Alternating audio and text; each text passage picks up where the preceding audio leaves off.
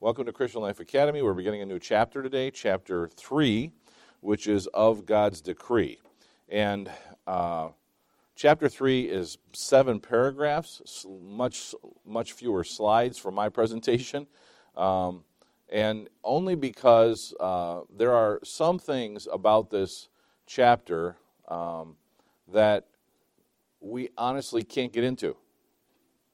And it's not because we choose to um, not cover difficult subjects or things like that. It's because much of this is a bit of a divine mystery. It's a little bit hard for us to understand the concept that God plans all things, and yet there is free will. God plans all things, and yet there is sin. Um, so that contradiction, well, at least what we see as a contradiction, um, is not what God certainly sees as a contradiction, and He tells us that this is the way it is in His Word and it really can't be disagreed with. Why? Because it's in His Word. That's the way that it is.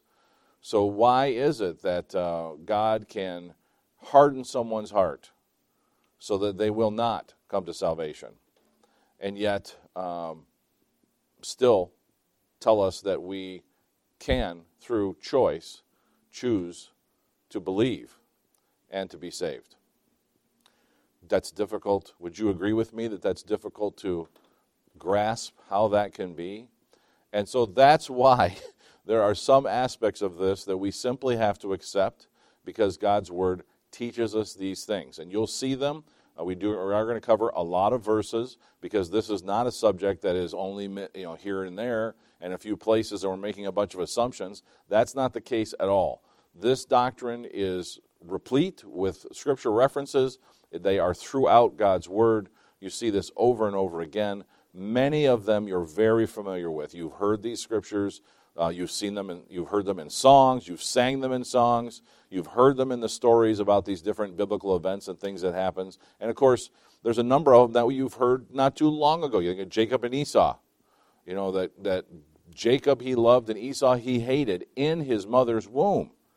So think about that. So was Esau going to come to salvation? You'd have to argue no, he wasn't. Well, that's not fair because he didn't have a chance. Who are you saying it's not fair to? it's not me. I didn't make the decision. It's God, right? So this is the difficulty with dealing of God's decree. So we'll just get that right out in the front so that we know what we're up against as we go through. All right. So first of all, what is a decree? Uh, well, just in way of introduction here before we cover the first paragraph. A decree is to command something, to order, appoint, or assign. That's from Webster's. That's what de- to decree something is. So obviously you've heard the word decree. It's not like that's a mystery to us what it is. Uh, God has a decretive will, and that's not that He likes to decorate. It's not decorative. It's decretive. Decretive will, uh, or in other words, a sovereign or a secret will which cannot be resisted and will accomplish all its purposes. So God has decreed that things happen, and they will happen. Can we, uh, can we accept, without even going very deep into this concept, that if God says this is what's going to happen, that's what's going to happen? There's not a chance that those plans can be thwarted. Do you understand what I mean? Now, this brings up a good example right off the bat of how God's decretive will causes something to happen that means someone will be damned to hell. No chance of salvation. Judas. Did God need Judas to betray Christ? He, he did need him to do that. Could he have used somebody else? He could have. That's not the point. The point is that whoever he chose, Judas in this case, had to betray Christ. Why? That was part of the prophecy of how God's will was going to be fulfilled. Now you understand, there is a difference between saying God saw the future and knew that Judas would betray Christ, and that's how he was going to get his will accomplished. Okay, if his will was for Christ to be betrayed, he couldn't leave that to chance. You understand? He could not leave that to chance. That's impossible. It would have to be because he ordered things so that they would happen. Now, you may ask, good question. I'm not going to answer it yet, but I'll bring up the question. we're going to we're going to answer it, just not yet. Did God directly cause Judas to go to the high priest to betray Christ or make the arrangement to betray Christ and then act in the garden? Or, or did God, through a series of events in Judas's heart and mind and life, cause him to get to the place where he would make the choice to betray Christ? Can you see the difference there? In other words, did God directly make Judas do this? Or did God cause enough events to happen so that Judas would do this? That's, that's a difference. Can you see the difference there? In other words, the difference would be actually making Judas sin versus events and circumstances happen so that Judas did sin. Now, no matter which way you look at it, that's difficult right off the bat, isn't it? Because God's purpose was only going to be fulfilled through Judas' sin. The Romans had to torture Christ. They had to. Why? That was the prophecy.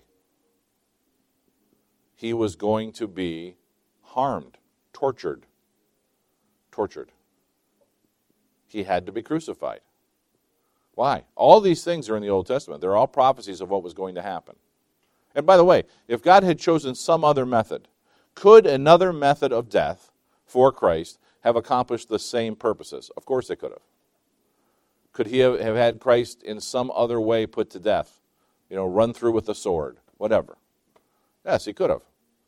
But that's not what his plan was. His plan was for him to die on a tree. Old Testament says this. Old Testament says that his face would be marred. He would be like no one. He would not be, his visage would be not like a man. Now, exactly what does that look like? We don't know for sure, but we know that that was the prophecy, and we know that he was tortured very badly. We have to believe that he was so badly tortured that that prophecy was fulfilled. He received stripes, lashes with the whip. Old Testament prophecy. Right? So, over and over again, these things that people did that were part of God's plan, part of His decree, had to be accomplished in order for His decree to be fulfilled. That is, would you agree with me that that's a little difficult? At least a little difficult? Maybe very difficult? But it is the way it is. So, this is not like you know, as we work through the entire 1689 Second London Baptist Confession, and we look at all these different doctrines um, that the chapters point us toward, and we consider the scriptures for all these various doctrines, we have to understand that we cannot skip the ones that are hard. Why? Well, first, that means we're not actually teaching the whole counsel of God. Would you agree? Which would actually be a sin because we're commanded to teach the whole counsel of God. So we have to teach the whole counsel of God. But second, if there's doctrines that we actually can't talk about, pretty weak doctrine then. Would you agree on that? Like in other words, if there's some like if we never talked about baptism, we're Baptists. We're Baptists. If we never talked about baptism because we didn't have a good argument for baptism, you'd have to wonder about how good our doctrine of baptism actually was. Would you agree with me on that? Right? So we are going to cover the things that are difficult, and the confession and those who put it together well, and of course, this actually goes back to the First London Confession because this was in the First London Confession. It was clearly uh, worked out in a longer way in the Westminster, modified in the Savoy slightly, and then ours is almost the same as the Westminster, very close. Um, these are doctrines that everybody recognizes they have to cover. And everybody, and you know, this is, so how many messages have you heard about this? Not too many. Not, I would argue not too many. You might hear it mentioned in a message, right? But you don't see too many messages on this. Why? It's difficult. It's, it's just difficult. And people can become confused. So, as is my style, we will drag it out. we will take our time to unpack it and go through it and make sure that we do cover it, but it's not as long because there's just some parts that we just frankly have to accept. It doesn't matter how long we beat it up, it's not going to change uh, the truths because the truths are God's word. That's where we're getting them from. It doesn't, it doesn't go beyond that. All right. So, the Baptist Catechism. Question 10 says the decrees of God are his eternal purpose according to the counsels of his will, whereby, for his own glory, he hath foreordained whatever comes to pass. Now, this is a, a great definition by the Baptist Catechism. It's not exactly what it says in our, in our uh, confession because the confession is longer. The Baptist Catechism, which is just a way to teach people the doctrines, uh, it has a shorter answer to this, which is actually a pretty good summary. So the decrees of God are his eternal purpose according to the counsels of his will, whereby for his own glory he hath foreordained whatever comes to pass. Look, it's very clear through the scripture. We're going to read some of these verses this morning that there are many bad things, bad in our eyes, bad in mankind's eyes, that God causes to happen for his glory. Not for ours. Hard to imagine the nation of Israel being taken captive and made slaves by another nation and how that was good. And yet, it accomplished what, it, what God wanted it to accomplish, which was for His glory. His glory. Now, I'm sure that the people of Israel did not walk around saying, hey, you know what, at least it's for God's glory. At least this is this, all this horrible torture we're enduring is for God's glory. Uh, they probably didn't say that. It's difficult to go through tough, tough, tough, tough, times and just, boy, had a hard time saying that. Tough times, and then during the tough times to step back and say, well, you know what? This is what God intended, so let's be happy. Well, you know, there's a time for mourning. Right? Scripture tells us this. There's a time for that. So there's a time that you must humble yourself and pray. Right? But we understand that these things happen and God causes them and decrees that they happen. So causality becomes a question. We're going to break that down too. Why would God cause this to happen? Or does He actually cause this to happen? Or does He allow it to happen? Right? Now, understand this is where the rubber meets the road. The rubber meets the road. Did God plan it this way? Or did He just react to it happening this way? Are you with me on that? And the difference, in a nutshell, is if he's God or not. If he's God, is he going to be surprised? First of all, he's outside time. So, from that perspective alone, of course, he isn't going to be surprised. But if he has a plan for the creation, for what's going to happen and how it's going to happen, he has to have a comprehensive plan. Otherwise, his plan could be thwarted. Right? If he doesn't have a comprehensive plan for how everything happens, how it's all going to come together, then he can't predict the outcome. Do you understand? The variables. In other words, if he doesn't have every part of it planned and orchestrated, then the variables could cause what he wants to have happen not to happen, or to happen a different way. Something different could have happened.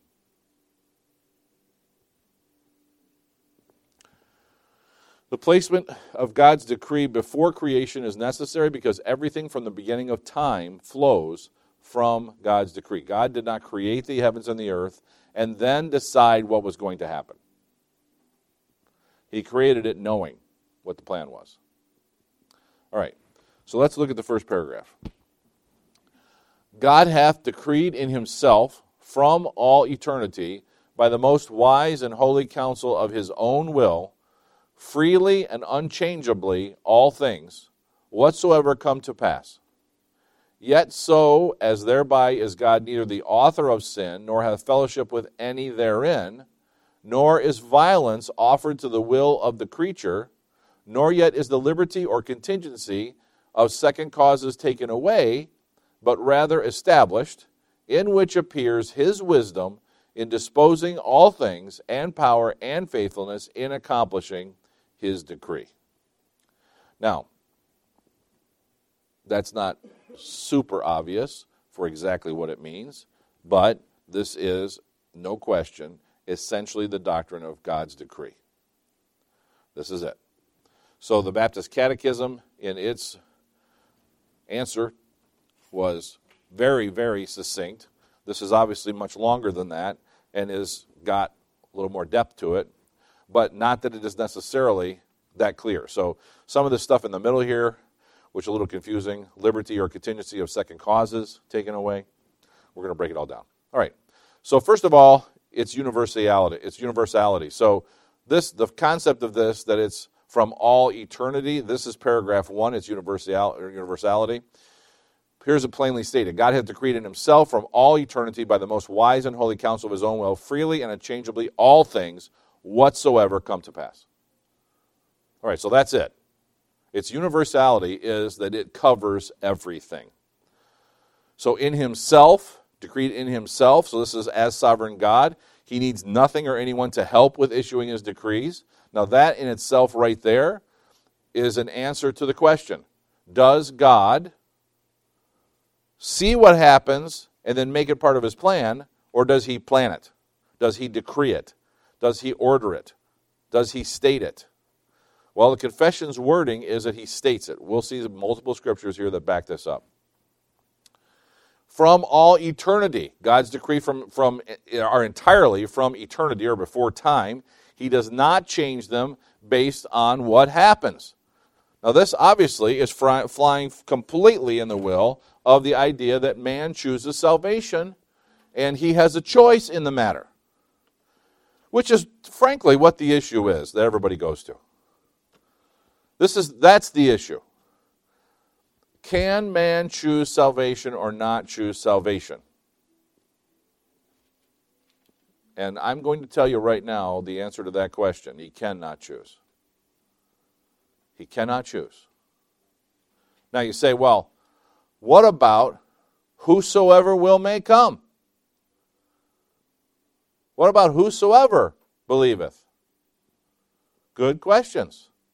We're going to cover those passages, not eisegeting the text and say, well, because this says this, that means that man makes all the choice. We're also going to talk about the Ordo Salutis.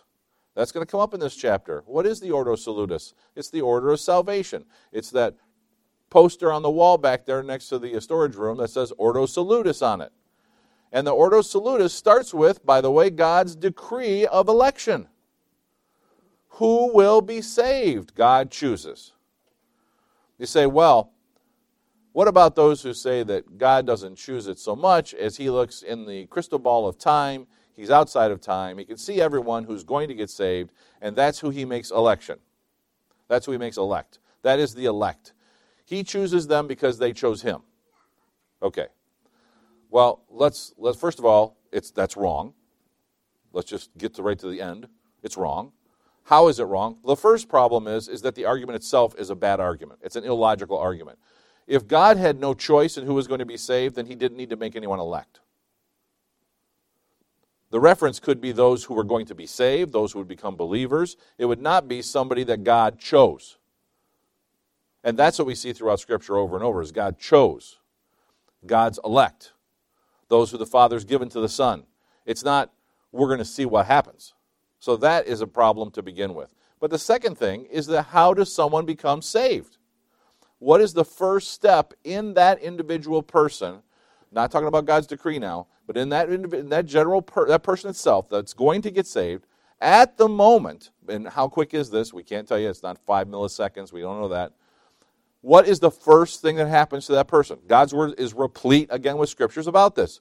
What's the first thing that happens? The Holy Spirit turns their heart of stone into a heart of flesh. It makes them alive. It quickens them. The Holy Spirit quickens them. The Holy Spirit changes them in a way that a dead person cannot change to a live person. That's what the scriptures tell us. So it's very clear in the scripture that this is the first thing that happens. Who sends the Holy Spirit? The Holy Spirit is proceeding from the Father. The Father sends the Spirit to change someone's heart into flesh. Can a dead person make themselves alive? No. They can't.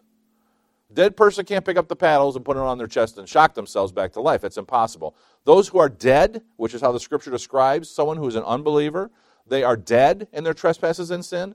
Their heart is hardened, it is stone, and the Holy Spirit is required to make it flesh. The moment the Holy Spirit makes that person's heart flesh, the person is immediately convicted of their sin. They feel the guilt and the weight of their sin. They completely believe in Jesus Christ at that moment. They know that He's real. They beg repentance for it, and they believe on Christ. That is salvation. That's it. That's it. Now you say, well, they didn't come forward for an invitation. No, they didn't. They didn't have to. Now, can we also agree that many who are lost, when, they, when this happens to them, they don't even know what to say? They don't know what to pray. They don't know, they don't know what to do. So, guess what? They need someone to help them. They need someone to preach the gospel. Maybe they, maybe they need someone to sit, pray with them, show them. You feel this weight? You feel guilty? You want to repent? You, you feel bad? You feel sorry? Well, then you ask forgiveness. Right? You ask forgiveness. Where's the biblical example to ask Jesus to come into your heart? There isn't any. It's not there. By the way, does Jesus come into your heart? Oh man, we're treading on evangelicalism now, aren't we? Does Jesus come into your heart? Does are you are you indwelled by Jesus? You're indwelled by the Holy Spirit, not by Jesus. Ask Jesus into your heart is a misunderstanding of the doctrine of the Bible. And by the way, when you're ready to do that, you're already a believer. Already. Why? Your heart of stone was made into a heart of flesh. At that moment, you've already felt the conviction, you've already believed. Wow. So, where did that begin? God sent the Holy Spirit. That's where it began. God sent the Holy Spirit. That means that it was not up to you. Yeah, but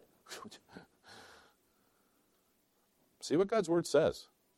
It says it or it doesn't say it. Let's see what it says. So, this point right here doesn't change what his will is based on what happens two verses. Isaiah 45, 21. Tell ye and bring them near. Yea, let them take counsel together. Who hath declared this from ancient time? And who hath told it from that time? Have not I the Lord? And there is no God else beside me, a God, just God and Savior, and there is none beside me. You know what he's saying? Like this particular passage, he is specifically saying who has decided this was going to happen? I have, the Lord. Yahweh, Jehovah. That's what this is. Capital L O R D. Jehovah. If you don't know that, by the way, almost every Bible that uses the different capitalizations of Lord has a thing in it that explains what that means. When is it L little o r d? When is it capital L O R D? You see these different things. Isaiah 46:10, next chapter. Declaring from the end from the beginning and from ancient times the things are not yet done saying, "My counsel shall stand, I will do all my pleasure." What is God saying? What he is saying is is that I'm going to do things according to my will, my pleasure. When have I decided them? From ancient times. What does ancient times mean in the scripture? It means before time. Even if you say, well, it didn't mean before time, ancient times means ancient times. Okay, good. God still planned it, and it's going to happen. We got more verses about ancient times. We'll get to them. Yeah. All right, continuing on with the paragraph by the most wise and holy counsel refers to the intercommunication within the Trinity, which is morally perfect or holy. Freely means God does as he pleases. See this in Psalm 115.3 also. Of course, we just saw that in the Isaiah passages. Psalm 115.3, but our God is in the heavens. He hath done whatsoever he hath pleased. He hath done whatsoever he hath pleased. unchangeably. means God's decrees do not change. We see this in Hebrews 6:17, wherein God willing more abundantly to show unto the heirs of promise the immutability of his counsel. Immutability means unchanging. The immutability of his counsel confirmed it by an oath. God's will does not change. He does not react and change his will according to what happens according to man. Now, where does this come? Where, how, do we, how do we see this continuously challenged today? Well, that's unending. We could be doing this class in the 600s, and we would say that ask the same question, except it would probably have more these and thous and things like that. But you understand that man has always had a problem with this particular issue. What is the particular issue? What is that? Sovereignty of God. Is God sovereign? And that's tied into God's decree. So if you think about this, when it says the immutability of his counsel confirmed by oath. So if he has a plan, but his plan is uncertain because he's depending on man to make a decision,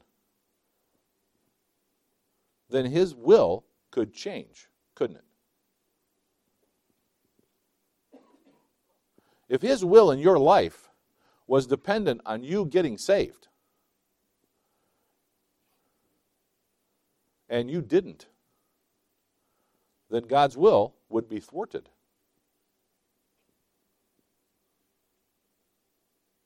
So this is both scary and a relief. Why?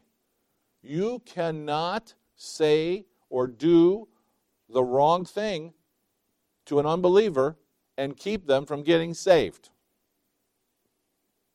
You do not have to be afraid that you said the wrong thing. You told the gospel the wrong way. You misquoted a scripture. You used the wrong reference, which, by the way, unbelievers don't care about references. Don't even think I can go there. You, you can't say the wrong thing. Why? Because God's will will be accomplished in that person in his time. I don't know if you ever talked to anybody that this has happened to. I have talked to people that said, I can't believe it. I messed this up. I said this. I think I was actually quoting Catholic doctrine, and the person got saved. Well, that is shocking, right? But it shouldn't be because the reality is is that if the Holy Spirit is going to turn that person's heart from stone to flesh, it's going to happen. And it could be that your sharing the gospel with them is the mechanism that God planned to cause that to happen. And the truth is, you don't know if that's the case. He does have plans for how lost are going to become saved, and part of His will is that that's going to be accomplished in the way that He has planned it to happen, and it could involve you. And you don't know it, and you're commanded to share it, so what should you do? You should share it. Oh, man, I've known this guy for 10 years, and I've never said it. Now, if I say it, it's going to be awkward. Maybe God was waiting all this time in His will because He knew He was going to get you to the point where this is what you needed was to share the gospel with this person so that they could get saved in front of you and you could realize, I need to change things in my life. I should be sharing this more. What am I doing? That's a good question. We should really ask ourselves that a lot, right? Shouldn't we? What am I doing? Why am I not doing what God tells me to do?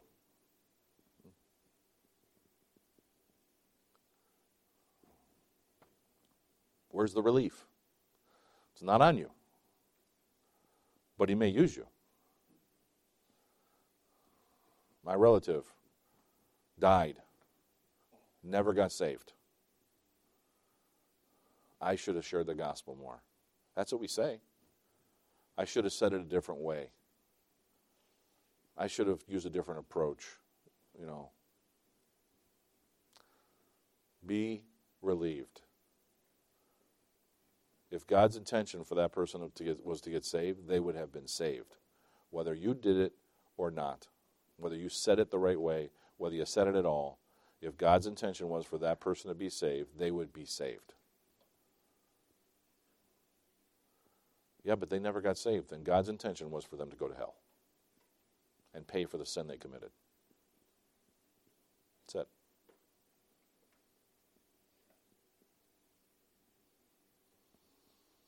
Are we in the hard part yet? yes, we are. Okay.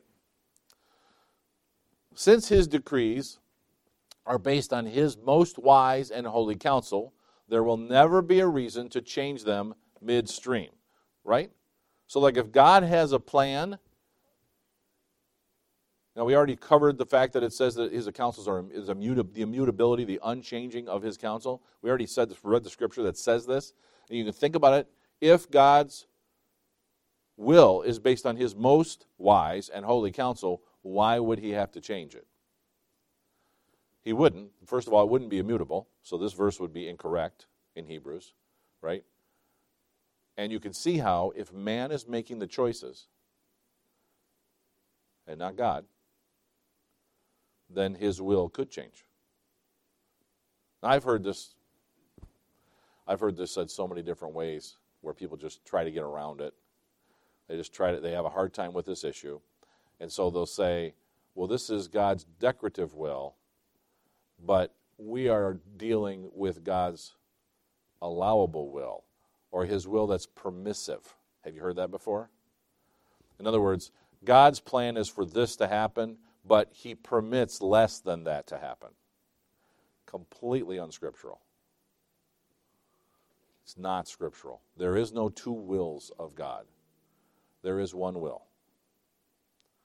Now, you could say, well, doesn't God's word say that he would that all men be saved? It does say that, but that's not his will. He would want for all men to be saved, but all men will not be saved. Why? Because he could cause them to be all be saved, correct?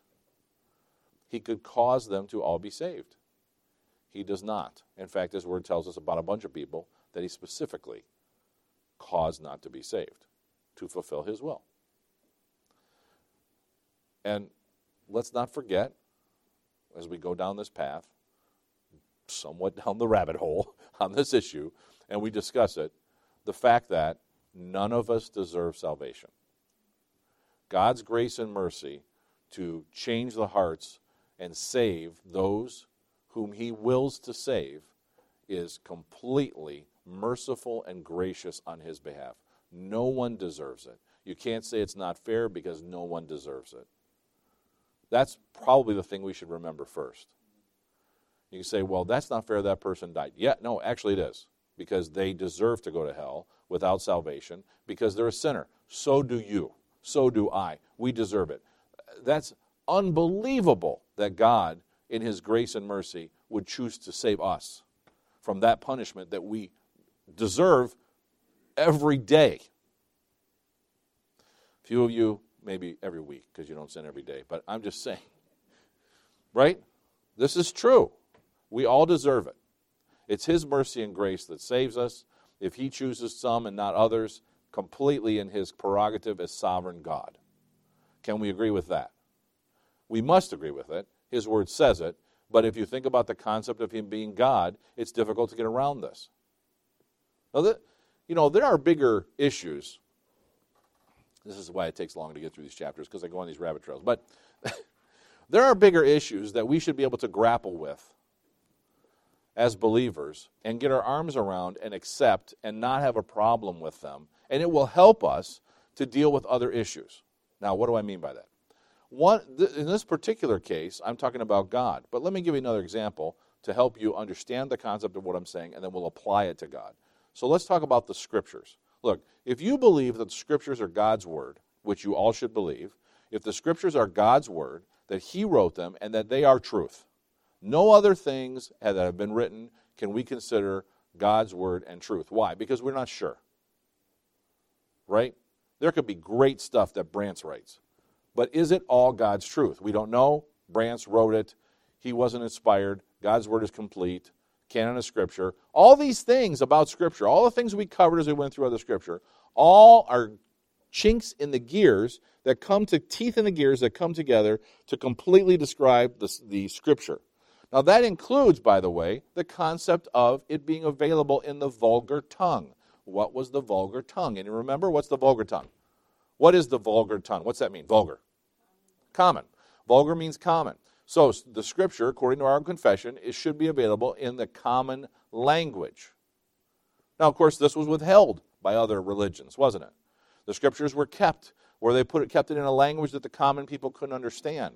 Why? It gave them the ability to actually control what the people had. Now, that's not the argument that they used. Certainly, you don't see the Roman Catholic Church writing about not allowing people to understand what the scripture was. It wasn't that. It's because they didn't think the people could understand it. They thought that people would misinterpret it. Now, of course, that kind of would cause them some problems because people would find out that some of the things that they were teaching and holding to in the Roman Catholic Church were not in the Scripture. Right? Now, they, they still exist today, and they don't read the Bible in Latin anymore. They read it in English, and you're allowed to have one. How do they get around that? Well, papal bulls, the words of councils. All of these things equate to scriptures to the Roman Catholics, so they can kind of get around it because they have a whole bunch of additional material they've added. Can you see why that's one of the reasons why this doctrine of scriptures is so important? Because what is the canon of scripture? What is actually God's word included in scripture is very important. If you expand that, if you don't believe that, then it could be anything. It could be the book of Moroni, the books of Moroni were given to Joseph Smith, so it's the book of Mormon. It could be those things. They could be scripture. It could be something that Brance's message this morning. It could be scripture. It could be the the Pope's uh, you know edict on anything. Could be the scripture. Equal with you see. So deciding and accepting the doctrine of the canon of scripture is very important for us. But it's the whole doctrine of scripture that's important. Do translations matter? They have to matter. Why? Because they say different things and they mean different things the meanings are changed in different translations. Does God mean two things, two distinctly different things? So that one translation says it this way and one translation says it this way, and they're both God's word? They're different. They cannot be both God's word. The challenge is which one more accurately represents what God's word was originally, right? This is the challenge. But we have to understand that translations is an issue that makes a difference. Why? Because if you cut that out of the scripture, you don't even know if you have the scripture. As soon as you start taking parts of scripture and say that it's like we talked about in the last chapter, like all the things that talk about God are metaphors. None of them are actually literally describing God. As soon as you say that, now, what you're saying is the scriptures can mean whatever I want it to mean. It's not what God wants it to mean. I can interpret it the way I want to interpret it, and it means something to different to me than it means to everybody else. Could that possibly be correct? Could God's truth be different for any of us from each other? Like, can we all have our own position of God's truth? Well, I think this. Well, I think this way. And we're all right? No. More than likely, we're all wrong. Maybe some of us are right. Right? This is the this is the concept I'm saying of if you understand the concept of the scripture, the scripture has to be authoritative. You have to be able to trust it and rely on it. And you can't twist it into something it's not. Something it doesn't confirm in other passages of scripture. If you if you accept that and you have an all-encompassing view of scripture, that's going to help you fight off a whole bunch of heresies. That people bring things in that are not in the scripture. Or they take things and they twist them in Scripture, like Brance was talking about last week. Some of the translations, of course, they've changed the pronouns. They've also changed the definition of the word deacon, changed it in other places. So where it said serve, they changed to deacon. So now we make a woman a deacon. See this? Think it matters? Matters. Same concept applies to God. If you understand that He is sovereign and in control of all things, you can't say, but there's one thing that He doesn't control. And by the way, this is where Arminians go. Now, most people that are Arminian or hold Arminian views do not say, I am an Arminian. They don't, they don't say that.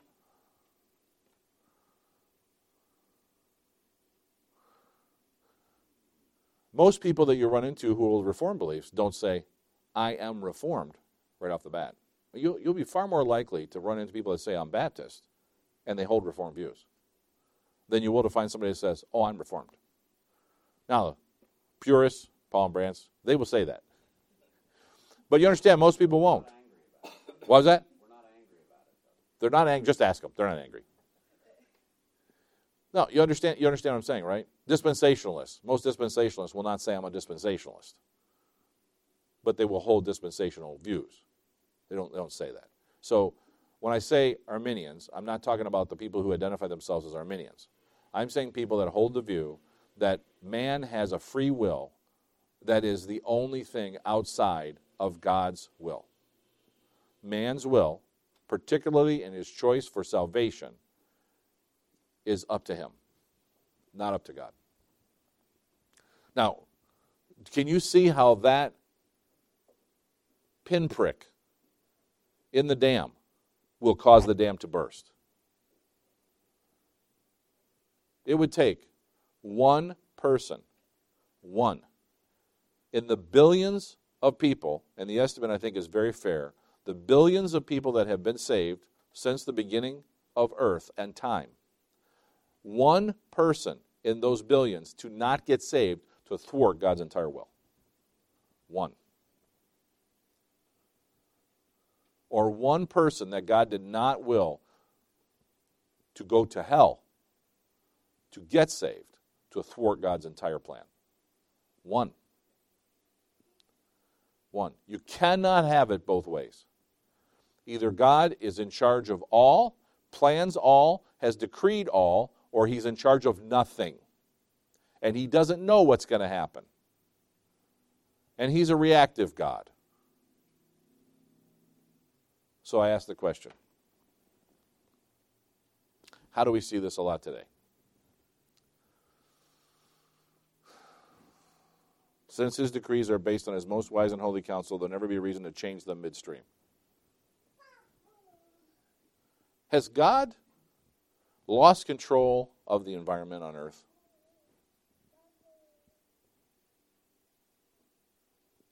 You, you know that the scriptures tell us specifically that there will never man will never be destroyed and the earth will never be destroyed by a flood again specifically he doesn't make a promise about earthquakes he doesn't make a promise about uh, orbits around the sun solar flares fire he doesn't make a promise that those things won't happen.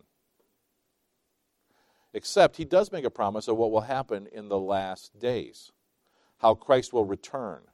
Does he make a promise on this? You understand that because God tells us in his word that Christ is going to come down on a horse through the air, through the clouds, and he, with a spoken word, he's going to destroy all the men and the armies that are arrayed against him that there will be men and armies, there will be a place for them to exist, there will be clouds. Are you with me on all this? In other words, there's certain things that God's word says are going to happen. Well, the things have to exist for them to happen. The earth is not going to be destroyed by man. We're not going to drive our cars so much that the earth environment is gone and we all are dead a meteorite is not going to hit the earth and wipe out all of mankind. That's not going to happen. Could a meteorite hit the earth and wipe out most of mankind? Absolutely, it could. In fact, we have a promise prophecy about this, do we not? This meteorite has a name. What's it called? Wormwood. How much of the earth is destroyed by wormwood? Pardon? A third. So when you see these things on your Google search index and it comes up with the little articles underneath it, and you see that this big old asteroid is coming by the Earth next week, you see this big old asteroid just passed us yesterday, whatever it is, which by the way, I see, you know, they, they tailor it to your search thing, right? I must search meteorites because I see these warnings all the time. I, can't recall ever searching for meteorites, but I have these things, reports about meteorites all the time. They're coming by the earth all the time. And if you're not aware of this, this happens all the time. All the time. Big ones. Big ones. There was one the size of Texas not too long ago. There was one that flew past the, it was not quite as close as the moon. It was a little further than, the, you know, I say a little, I mean, can be a million miles. It's a little further in the cosmos scale. But there was one like two weeks ago that flew past. None of these things that happen, man's actions, whatever happens on earth, are outside of God's will. He knows it's part of his plan. He has a plan. How's that going to work out? We don't know. Is the environment going to get worse before it gets better? Is it ever going to get better? Hard to argue either way from what we see in prophecy of the scripture. Doesn't address that so much. We do see some bad things happening in prophecy. Hard to say exactly what is going to happen with our environment. But God is not surprised. Hurricanes don't happen and God is shocked. Tornadoes don't spring up and God is not in control. He's not surprised that man is driving cars, is burning fossil fuel, has factories, cows are having flatulence. All those things that happen to affect the carbon dioxide levels in our atmosphere is not surprising to God. It's part of His will. Yeah, but it's the hottest record summer that we've had in 120 years. So? Is God not in charge? Yeah, by the way, every time you hear this is the record highest summer in 120 years, 150 years, 180 years, whatever it is, that means that 180 years ago it was hotter. And they weren't driving cars. Agreed? And this happens regularly. Since we started collecting in 1879, this is the second hottest day ever. When was the first time? 1789. well, guess what? That means that in 1789 it was actually hotter than it is now. Was that because of all the cars? Was that because of the aerosol cans? Was that because of the factories? What was it? Was it the cows? there was way more cows than sheep. A lot less people, right? So understand that. As far as God goes, and this relates to his decree, he is either sovereign and completely in charge of everything, managing through his will everything that happens, or he's not God. You cannot take part of that away and still have a God who is sovereign and a God who is omnipotent. You can't, all powerful. You can't do it. All things, then, whatsoever make it clear that this is everything. It's kind of two ways to say the same thing in the confession. Everything that happens is included in God's decree. God's decree is universal. Now, what are some of those things? Well, it's all classes of events. They're included in God's decree, all classes. So we're going to see verses about these things specifically. And the main reason that we're going to see it is again, we're making the point that God's word tells us about these things that He has decided how it will go. All right? So the first one is good and evil events. Good and evil events. Isaiah 45 7. I form the light and create darkness. I make peace and create evil. I, the Lord, do all these things. Ooh. I make peace and create evil. I, the Lord, do all these things. Hmm. Well, that probably got lost in the translation through the years, right? That's not what it originally meant, right? It couldn't be, right? Oh, I'm glad you asked. Amos 3 6. Shall a trumpet be blown in the city, and the people not be afraid? Shall there be an evil in the city, and the Lord hath not done it? Job 121 and said, Naked came I out of my mother's womb, and naked shall I return thither. The Lord gave, and the Lord hath taken away. Blessed be the name of the Lord. This is Job, famous verse. The Lord giveth, and the Lord taketh away. That means that the Lord does something that we think is good, and the Lord does something that we think is bad. Jeremiah 15, 2. And it shall come to pass, if they say unto thee, Whither shall we go forth? Then thou shalt tell them, Thus saith the Lord, such as are for death to death, and such as are for the sword to the sword, and such as are for the famine to the famine, and such as are for the captivity to the captivity. You understand what he's saying in Jeremiah?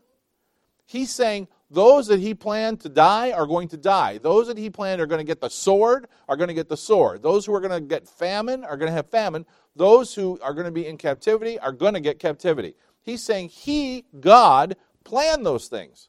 Evil things. Captivity, famine, sword, death. God planned them. He didn't react. He wasn't surprised. Oh, well, this happened. Well, I better come up with a plan for how they're going to get out of this or what's going to happen when this happens. It's not a surprise.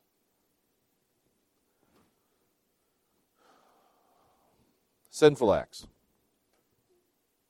Yeah, we'll cover this one last today. Sinful acts.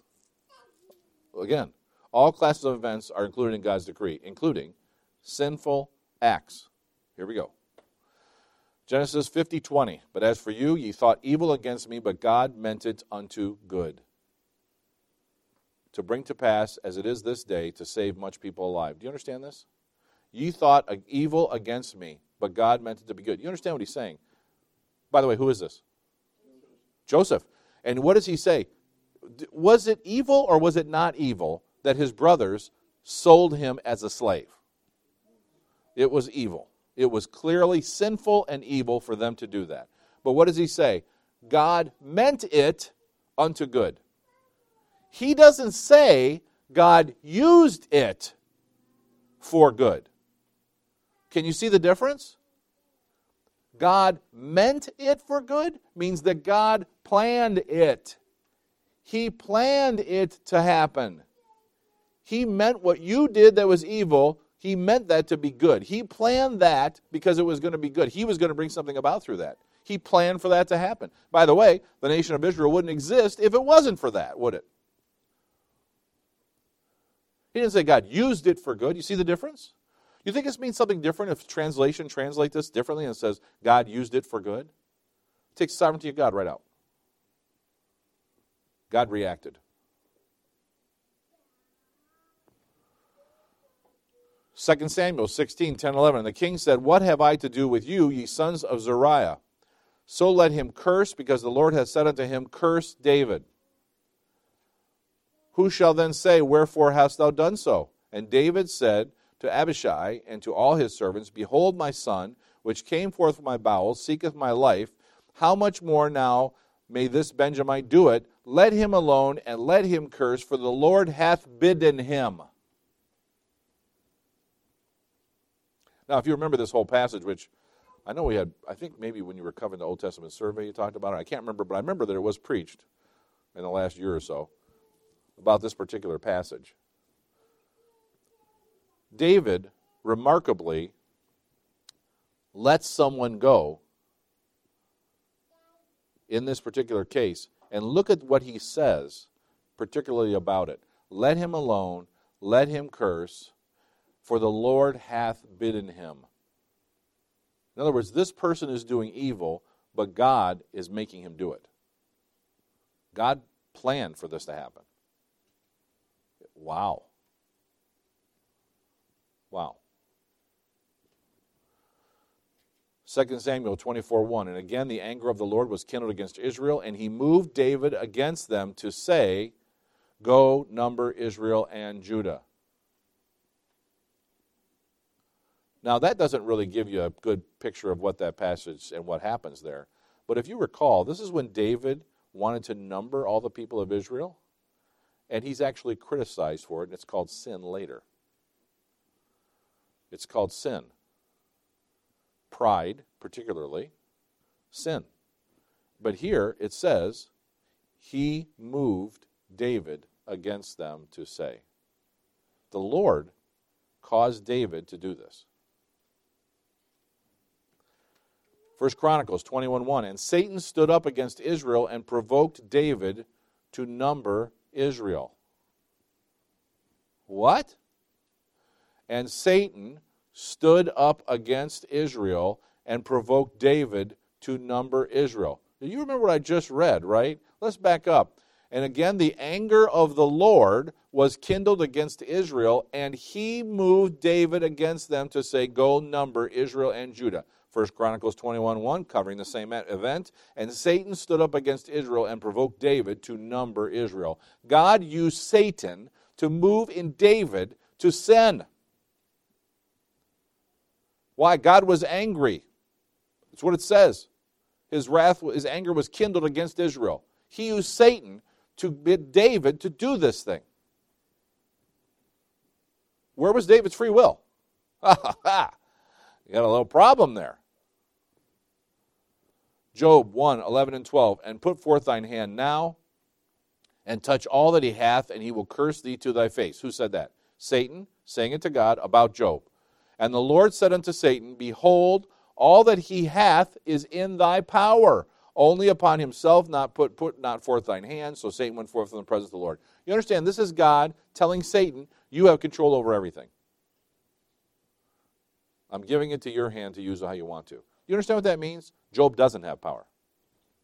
You see? Job does not have power. God gave the power over, Job, over Job's things to Satan. Luke 22, 22. And truly, the Son of Man goeth as it was determined but woe unto that man by whom he is betrayed. And truly the Son of Man goeth as it was determined, but woe unto that man by whom he is betrayed. This is Christ speaking. This is Christ speaking, Luke 22 22. He is saying, The Son of Man goeth as it was determined. He's going to go to the cross. He's going to go to be tortured. He's going to be arrested because it was determined. It didn't just happen. God planned it. Acts 2:23 Him being delivered by the determinate counsel and foreknowledge of God ye have taken and by wicked hands have crucified and slain. Acts 2:23 What is it saying? God determined counsel and foreknowledge took the wicked hands took him and crucified him and it was God's plan. It was God's plan to do this. Acts 4 27 and 28. For a truth against thy holy child Jesus, whom thou hast anointed, both Herod and Pontius Pilate, with the Gentiles and the people of Israel, were gathered together, for to do whatsoever thy hand and thy counsel determined before to be done. Acts 4 27 and 28 says that Israel the people of Israel, the Gentiles. You can think the Roman army, the Roman government. Then, specifically, before that, Pontius Pilate and Herod, all, all were gathered together. Why? To do whatsoever thy hand and thy counsel determined before to be done. God planned all of that to happen because it was his will. It was not a surprise. It was not a mystery. Somebody didn't make the wrong decision. God decided what was going to happen, and they accomplished His will. Now, that, those are very clear verses that God caused evil events to happen. Right? I mean, you can see over and over again. This is not the only ones. Over and over again.